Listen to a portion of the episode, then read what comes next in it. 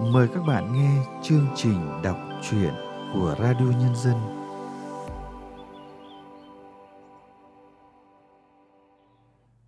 Các bạn thân mến, trong chương trình đọc truyện hôm nay, Radio Nhân dân xin gửi tới các bạn truyện ngắn Đàn sẻ di bay ngang rừng của nhà văn Võ Thị Xuân Hà.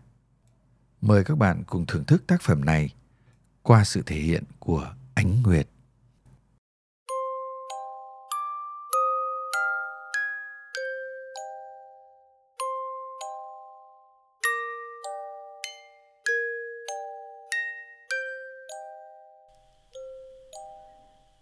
Tôi về làm dâu nhà Thản được một tuần thì xảy mâu thuẫn. Mặt Thản tai tái, cặp môi bợn chồng đến ghét.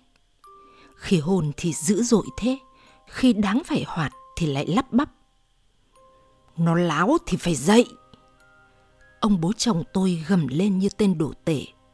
Tôi ngồi đung đưa cặp đùi trần trong buồng, bĩu môi thách thức. Thôi, bố mẹ bỏ quá, tiếng thản thảm hại.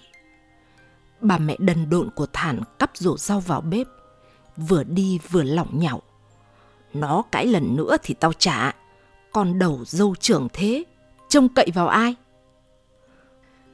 Tôi muốn nhảy sổ ra, xỉa sói vào cái chức dâu trưởng mà khi yêu tôi không thể lựa chọn.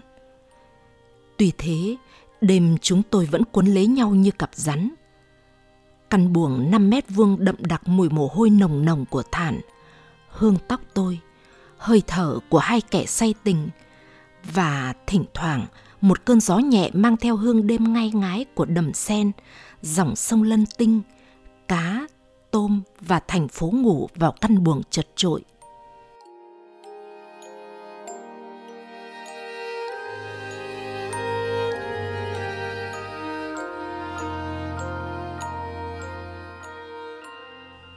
Sau cơn say, chúng tôi rời nhau nằm dã rượi bên mép giường, ngó mông lung những vì sao mở tỏ vô tình lọt qua ô cửa sổ. Em đừng cãi mẹ, mẹ già rồi. Thản nhắc nhở trong bóng tối. Tôi trần chuồng đếm sao trời. Tiếng thản dì dầm như lời du dỗ tôi vào giấc ngủ. Mùa bão năm nào anh cũng phải đòn vì để mất vài con vịt trong đàn – Tháng mưa ngầu, lũ vịt chồng mông lên trời, trúc mặt xuống nước đớp lân tinh. Trứng tuột ra rơi xuống đáy sông. Anh phải lặn xuống mỏ, có khi được cả rổ. Mùi thầm tím, quần đùi có khi bở bục thoi ra hai quả cà. Tôi phỉ cười tỉnh ngủ.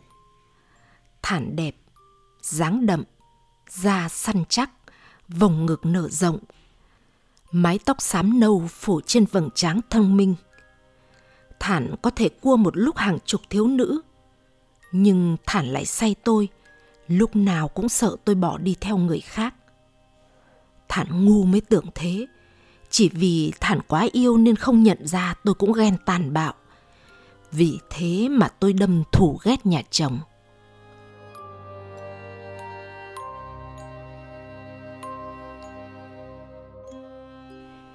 Chỉ có một người tôi không hề thù ghét. Thậm chí luôn ước ao, giá anh có mặt, chắc tôi cũng đỡ bị đòn nhà chồng vì sẽ không phải làm dâu trưởng. Anh ngồi trên cao, mắt cười u buồn ngó mông lung ra cửa, ra vườn. Ngoài vườn chỉ có mấy cây na, mấy cây bưởi. Tôi bươi đất lên bằng những đầu ngón tay bé nhỏ, đất cào xước tay tôi, dướm máu dưới lòng đất lúc nhúc những run. Tôi hoảng sợ bỏ chạy vào nhà. Anh vẫn cười cười ngó mông lung ra cửa. Tôi gọi thản chỉ ra vườn. Đất nhà mình toan run. Bố chồng tôi giết sòng sọc ống điếu, phả khói mù mịt nhà, rồi lẩm bẩm. Dầu nhà này khùng. Chỉ có nẫm là có thể bênh vực được tôi.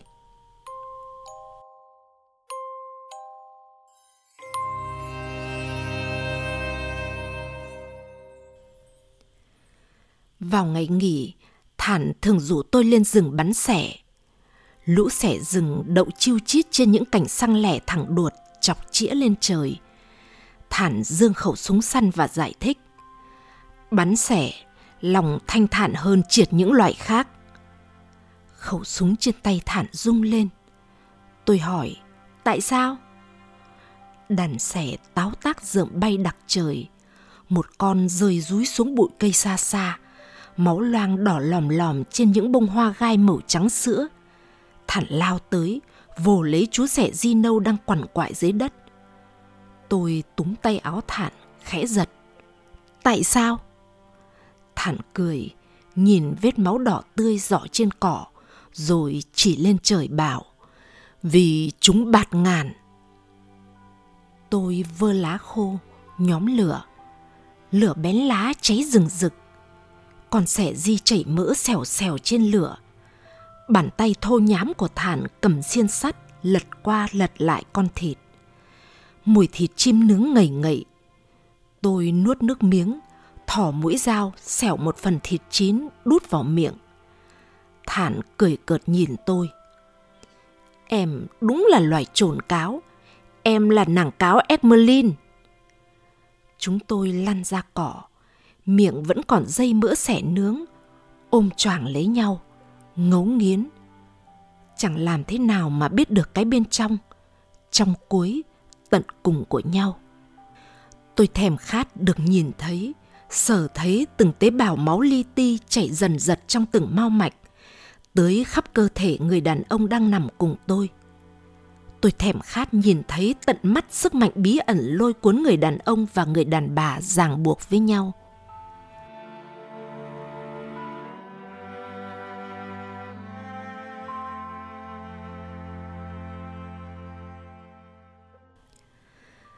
Thản bắn từng con sẻ một, nướng ăn xong, lại bắn.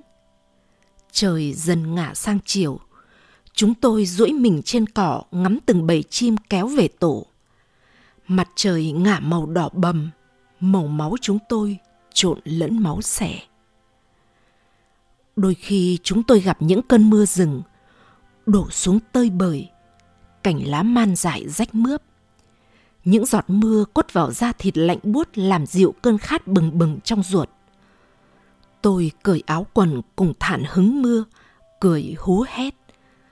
Thân mình tôi đẫm nước, trắng ngần, da thịt được mưa tưới tắm săn lại nõn nà, làm dịu vết thương vĩnh viễn của kiếp đàn bà.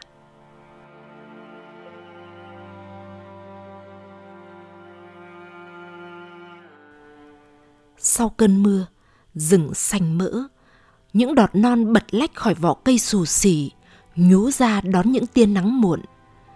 Từng đàn kiến nhẫn nại du di trên lớp lá mục, có khi chúng cõng trên lưng một cái lá mới rụng. Thản bảo, kiến phải ăn lá đắng là kiến đói. Tôi nhớ ngày chưa đi lấy chồng, mẹ tôi vẫn buông những câu rất ngộ để dạy con gái. Kiếp kiến là kiếp đói. Đáng lẽ mẹ phải dạy tôi cách thức cung kính cha mẹ chồng, cách ngồi đầu nồi xới cơm vun tay cho cả nhà, cách cúi đầu quần quật như loài kiến. Tôi nhìn thản, dầu dĩ nghĩ, đã là kiến lại còn làm kiến đói. Ở đâu đó xa xa, tiếng một con suối chảy róc rách, tiếng này tác và tiếng lá rừng thở xào xạc. Những chú cá cờ đang chồng đuôi sục mồi dưới những lớp sỏi xanh rêu. Chỉ có loài hổ là không bao giờ có thể nom thấy, trừ phi chúng lao thẳng vào ta. Về thôi, nàng Emerlin. Thản gọi. Tôi luyến tiếc rời khỏi rừng.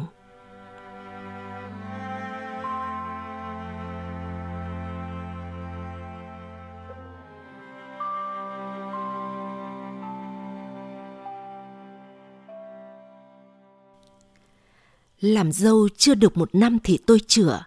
Đủ 9 tháng tôi sinh hạ được một bé gái mắt mũi miệng giống đúc nhà chồng. Bà đỡ hua kéo cắt xoẹt cuống rốn. Tôi xoạc cẳng thiếp đi trên bàn đẻ. Một người đàn ông cao to hơn thản ngó tôi từ trên trần nhà. Hắn nhìn gương mặt võ vàng của tôi, rồi nhìn lướt xuống bụng, nơi cái cuống rau vừa bị cắt còn thòng lòng ra khỏi chỗ sinh nở. tôi nghe tiếng khóc ngằn ngặt của con gái. Lúc đó người đàn ông cúi xuống, hôn con bé rồi đi đến bên tôi dở dẫm cái cuống rau đỏ lòm. Ánh mắt dầu dĩ nhìn tôi cười cười. Tôi nhận ra nẫm. Tôi tỉnh dậy khi Thản bế tôi đặt xuống giường. Tôi nhìn Thản, tự dưng thấy Thản xa lạ.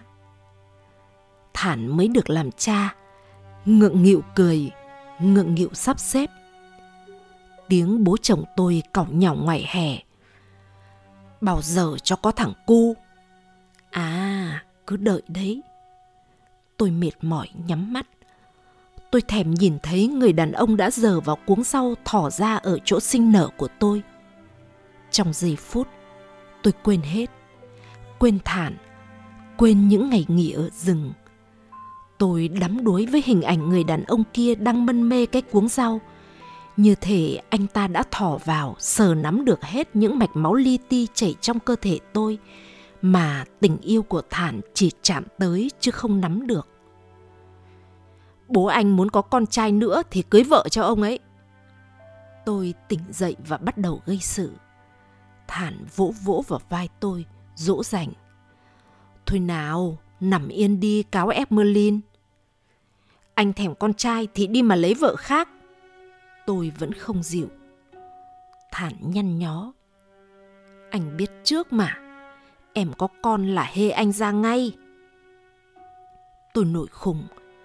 Đàn ông các anh cứ liệu hồn, khéo không lại tiệt nọc. Cả thế giới mà toàn là lũ đàn bà con gái, chỉ cần uống nước sông cũng chữa được nhỉ. Tôi bật cười. Rồi anh xem, đàn bà chúng tôi dễ chịu hơn các anh nhiều. Chỉ cãi vã nỏ mồm chứ không súng ống máu me. Thản ngồi im, thộn mặt nghe tôi khùng. Tôi dịu cơn, nắm tay Thản, thì thào.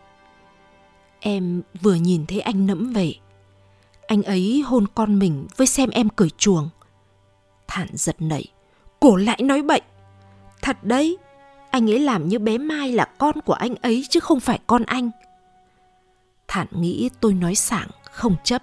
Bảo, hôm nọ anh đã hỏi được phiên hiệu đơn vị anh nẫm. Bao giờ em khỏe, có lẽ anh sẽ vào đó tìm.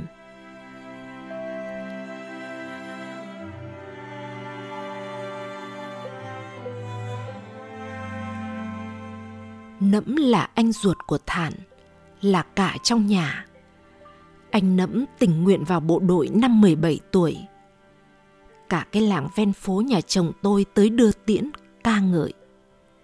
Về sau này bố chồng tôi buôn lậu đủ thứ vẫn được tha vì có con sung phong đi lính. Chẳng ai ngờ rằng chỉ vì ông bố tàn bạo mà anh Nẫm phải tìm cách đi khỏi nhà bằng được.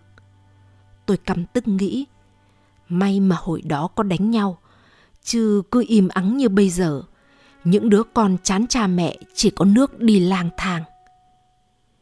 Nghe thản kể ngày trước anh nẫm thường bị treo lên xả ngang, rồi bị bố quật bằng roi xong vì cái tội đi rèn cả ngày, tối về lại ăn không, chả góp được xu nào.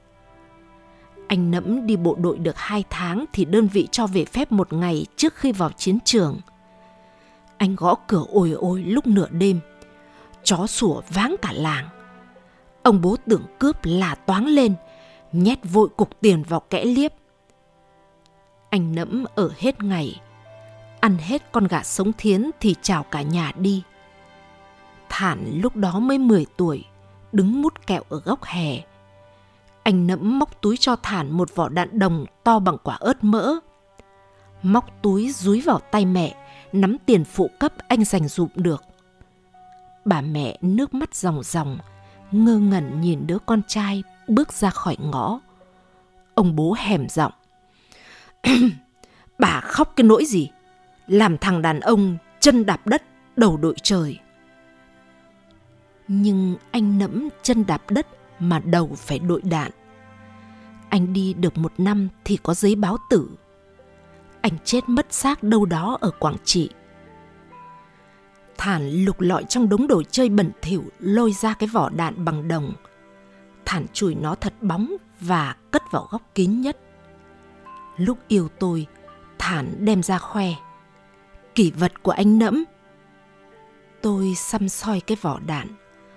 Bóng dáng người anh chồng lấp ló. Tình yêu của chúng tôi mới đầu đã rợm mùi thuốc súng.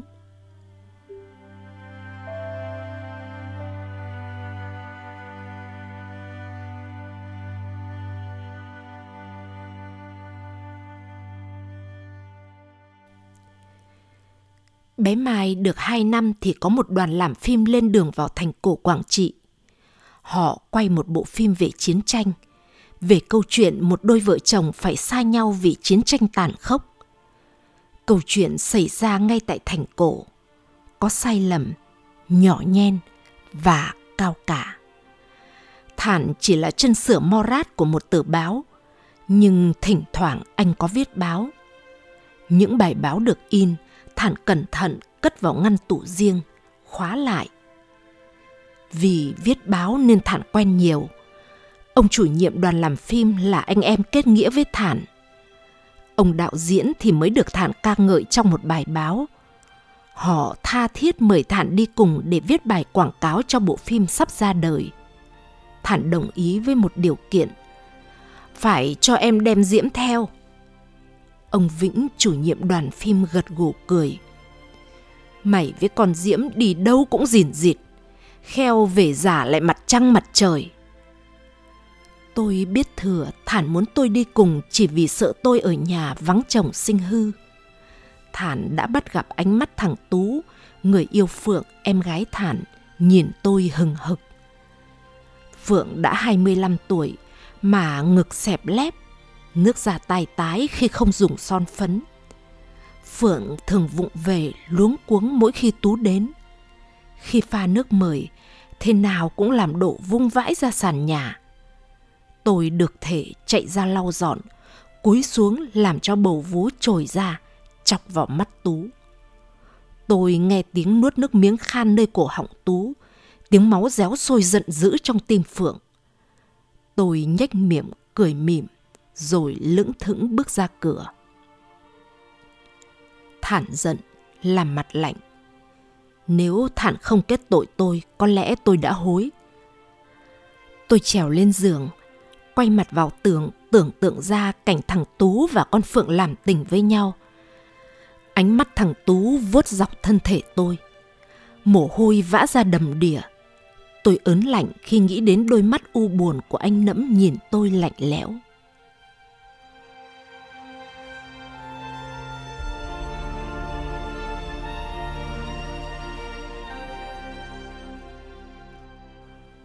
Đoàn làm phim làm việc nhẫn nại dưới cái nắng oi ả miền Trung. Từng cơn gió lào đổ chụp xuống thành cổ làm đặc quánh mọi vật. Diễn viên chính khoe mình suốt được hai cân, nhưng mà đèn dám, sợ khi về chó không nhận ra chủ. Và chị ta bật cười. Chị là diễn viên nổi tiếng đang thất nghiệp, chán đời bỏ đi nhảy tối ngày thì được mời đóng vai người vợ nông dân lành hiền – trong bối cảnh thành cổ, những người làm phim đã dựng lại cảnh chiến trận ác liệt. Những người lính ngã xuống dưới làn mưa đạn. Lẫn trong bụi đỏ có cả mùi thuốc súng khét lẹt.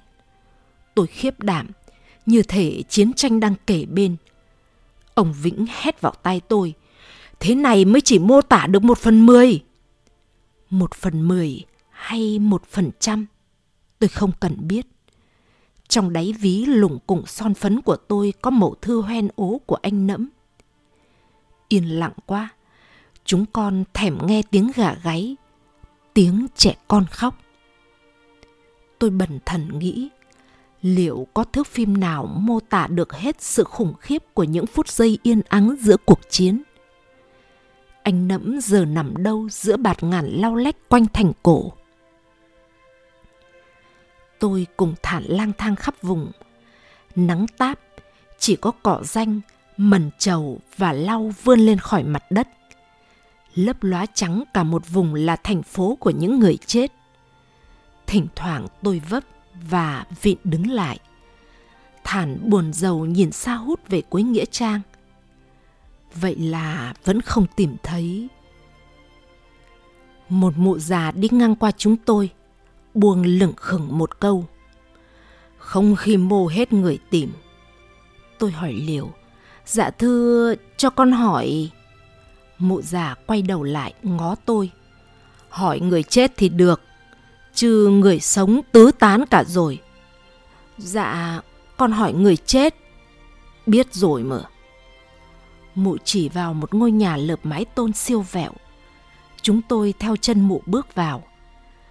Trong nhà chỏng chơ chiếc chõng kết bằng lá dừa, cái bàn mộc và mấy cái chén mẻ. Trên kệ thờ, một người thanh niên mặt mờ mịt nheo nheo con mắt. Mụ già giở tay vào đáy hai chiếc chén xem thử có cặn không, rồi nghiêng bình thủy rót nước mời vợ chồng tôi. Uống đi. Chết năm nào? Thản ngớ ra một lát rồi trả lời rành giọt, như anh đã từng trả lời cho biết bao người có trách nhiệm mà chúng tôi tìm đến. Mụ già chăm chú nghe. Nghe xong mụ lắc đầu. Nghe vậy khó tìm cốt. Tôi bày cho anh chị cách này. Kiếm cái người đàn bà đã yêu thương anh ấy. Bảo chị ta khấn dùm. Con người khi chết thịt da chả cốt nhục. Chỉ có tâm linh thuộc vào tiền duyên. Tiếng mụ già đặc quánh, sền sệt. còn trai tuổi đó, mụ chỉ lên kệ thờ. Nó chết không nhặt được một mảnh xương. Trận đó nó dẫn đường cho một đại đội chủ lực. Pháo dập, lẫn lộn hết vào đất cát. Mụ già ho khan. Tôi và Thản chia nhau bó nhang cắm thia lia trên những bát nhang nứt nẻ. Đêm nằm ở khách sạn, muôn vạn con đom đóm lập lòe đập cánh ngoài cửa kính. Tôi rón rén trở dậy, mở tung cửa sổ. Những con đom đóm xanh lẻ chập choạng bay vào chỗ ngủ. Thản ngồi bó gối, ngó sững những con đom đóm. Em nhớ anh nẫm đeo một phù hiệu ở ve áo, đỏ nhờ, khuy áo vỡ hai cái, một cái sứt chỉ sắp tuột. Tôi nhắc đến hình ảnh người đàn ông ngày tôi sinh nở. Thản thẫn thờ. Anh nẫm khi đi mới 17, chưa kịp có bạn. Tìm không ra anh nẫm, Thản ngồi lì trong khách sạn viết báo. Tôi nhận đóng một vai phụ thay cho một cô diễn viên có mẹ bị ốm nặng phải trở về. Một vai không phải nói một lời nào, chỉ việc đứng nhìn theo bầy chim bay ngang qua thành cổ và gió tơi bời. Nghe nói đến chim, Thản buông bút, sách súng sụp lên đồi lau. Trên đồi lau bạc má, một đàn chim sẻ đậu chiêu chít. Thản thầm thì với đạo diễn. Xong cảnh là phải cho tôi bắn đây nhé. Tôi rón rén bỏ đến vị trí đạo diễn chỉ, rồi vụt đứng dậy. Đàn chim thấy động vù bay dập trời. Tôi ngửa mặt nhìn xa hút. Thoảng trong gió lời thản, vì chúng bạt ngàn. Tiếng máy quay xẻ xẻ, rồi xoạch, tiếng đóng máy. Thản dương súng lên trời, khẩu súng rung nhẹ, một con chấp chới rồi chúi xuống. Tôi ngửi thấy mùi thịt nướng, mùi mồ hôi thản, bỗng dưng buồn nôn đến quặn ruột. Hai chúng tôi nằm trên đồi lau ăn thịt chim nướng. Thản trở tôi chùi miệng xong thì bảo, Phải em yêu anh nẫm không? Tôi bàng hoàng, Anh khùng rồi, Đến nắm xương của anh ấy còn chưa tìm được Thản dằn tôi xuống cỏ, Tôi cong mình chống trả, Tôi căm thù cả nhà anh Tôi la lớn Vậy nhờ ai mà em thành đàn bà? Nhờ ai mà em có con? Chúng tôi sẽ uống nước sông để chữa. Thản buông tôi, quay mặt đi. Tôi chợt nhận ra nước mắt anh nhỏ giọt xuống đồi lau. Anh đâu có ghen với người chết. Em khấn đi. Khấn cho anh nẫm về. Tôi khóc và khấn. Anh nẫm ơi, anh sống khôn chết thiêng hãy báo mộng cho em. Em là vợ Thản, là người yêu suốt đời của Thản. Hai cõi âm dương cách biệt. em muốn làm bạn cùng anh. Em sẽ chịu đựng, chăm sóc gia đình anh. Anh hãy cùng chúng em trở về.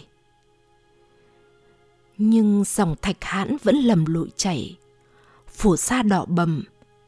Có phải xương cốt của bao chàng trai ngã xuống trong cuộc chiến đã hóa thành phù sa? Trong bao la đất trời, hạt cát nào trói sáng hại cốt nẫm? Emerlin của anh thản thầm thị gọi nẫm vẫn bật vô âm tín mặc tôi phụ thản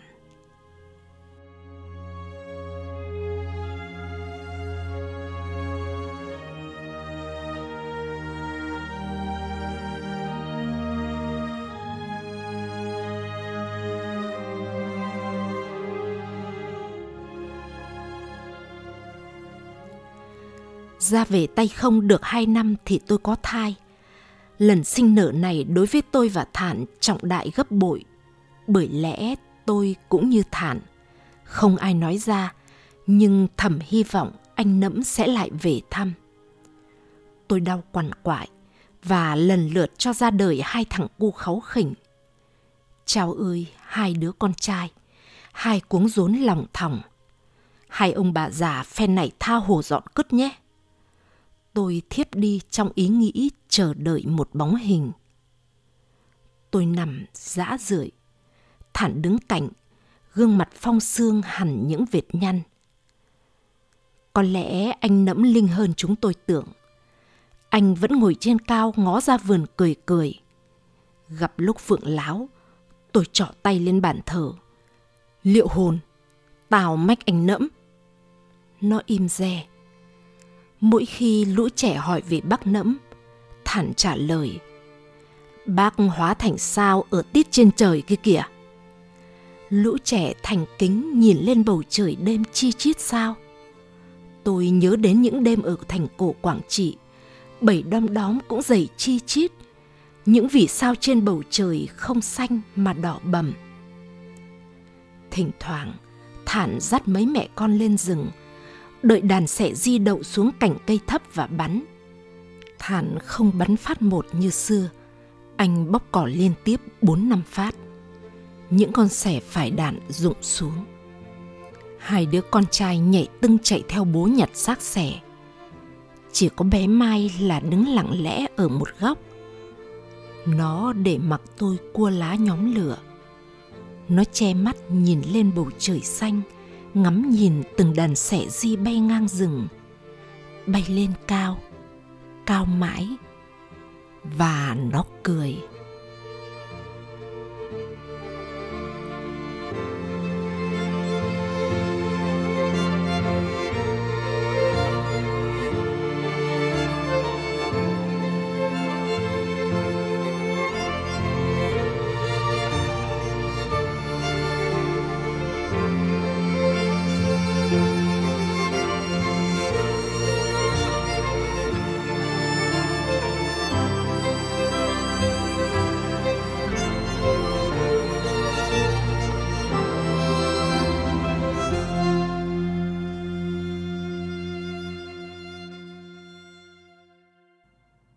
Bạn vừa nghe xong truyện ngắn Đàn sẻ di bay ngang rừng của nhà văn Võ Thị Xuân Hà qua sự thể hiện của Ánh Nguyệt. Sau đây, chúng tôi mời các bạn nghe nhà văn Võ Thị Xuân Hà tâm sự về tác phẩm này. Diễm, nhân vật tôi trong chuyện, là một người đàn bà lý tưởng của tôi. Trong khi xã hội hiện đại ở Việt Nam hiện nay vẫn thèm khát hình ảnh công dung ngôn hạnh của người phụ nữ theo lối khổng tử, thì tôi thích sự phá phách nhân bản của Diễm hơn. Nàng chịu đựng những bi kịch gia đình, thân phận làm dâu một cách bướng bỉnh. Lớn hơn là bi kịch của cả một dân tộc, vừa trải qua đau thương mất mát. Do chiến tranh, ngay trên đất mình mà bao nhiêu hải cốt của cả một thế hệ cầm súng, lên đường bảo vệ Tổ quốc, vĩnh viễn không tìm thấy. Còn nữa, ngay trên mảnh đất vừa thoát khỏi bom đạn, người ta đáng sợ thay đã trở nên chai lì. Bắn xẻ, lòng thanh thản hơn triệt những loài khác. Tại sao? Vì chúng bạt ngàn. Đàn xẻ di bay ngang rừng là một thực tế mà tôi viết ra để cho mình đỡ đau đớn hơn thực tế. Tiếc thay, khi gửi dự thi truyện ngắn văn nghệ quân đội, chuyện này bị loại ngay khi mới vào vòng đầu trung khảo. Nhưng nhờ được đăng ở văn nghệ quân đội, mà đàn sẻ di bay ngang rừng lập tức được bạn đọc trong và ngoài nước đón nhận. Sau đó được dịch ra mấy thứ tiếng Anh, Pháp, Đức, Trung, Hàn. Khi tôi sang Mỹ năm 2002, có những cuộc điện thoại gọi từ Pháp sang Mỹ báo tin trong đoàn nhà văn Việt Nam sang có tác giả đàn giải di bay ngang rừng đấy. Chuyện viết từ năm 1993. Từ thời điểm mà người ta khó chấp nhận một số vấn đề tôi nêu trong chuyện. Đến nay đã 30 năm, chuyện đã in ở rất nhiều ấn phẩm, báo chí, tuyển tập, được nhắc đến trong nhiều bài nghiên cứu phê bình. Tôi tin cho đến nay vẫn có không ít lượng độc giả mới của chuyện. Chương trình đọc truyện của Radio Nhân dân hôm nay xin được tạm dừng tại đây. Hẹn gặp lại các bạn vào chương trình sau. Thân ái, chào tạm biệt các bạn.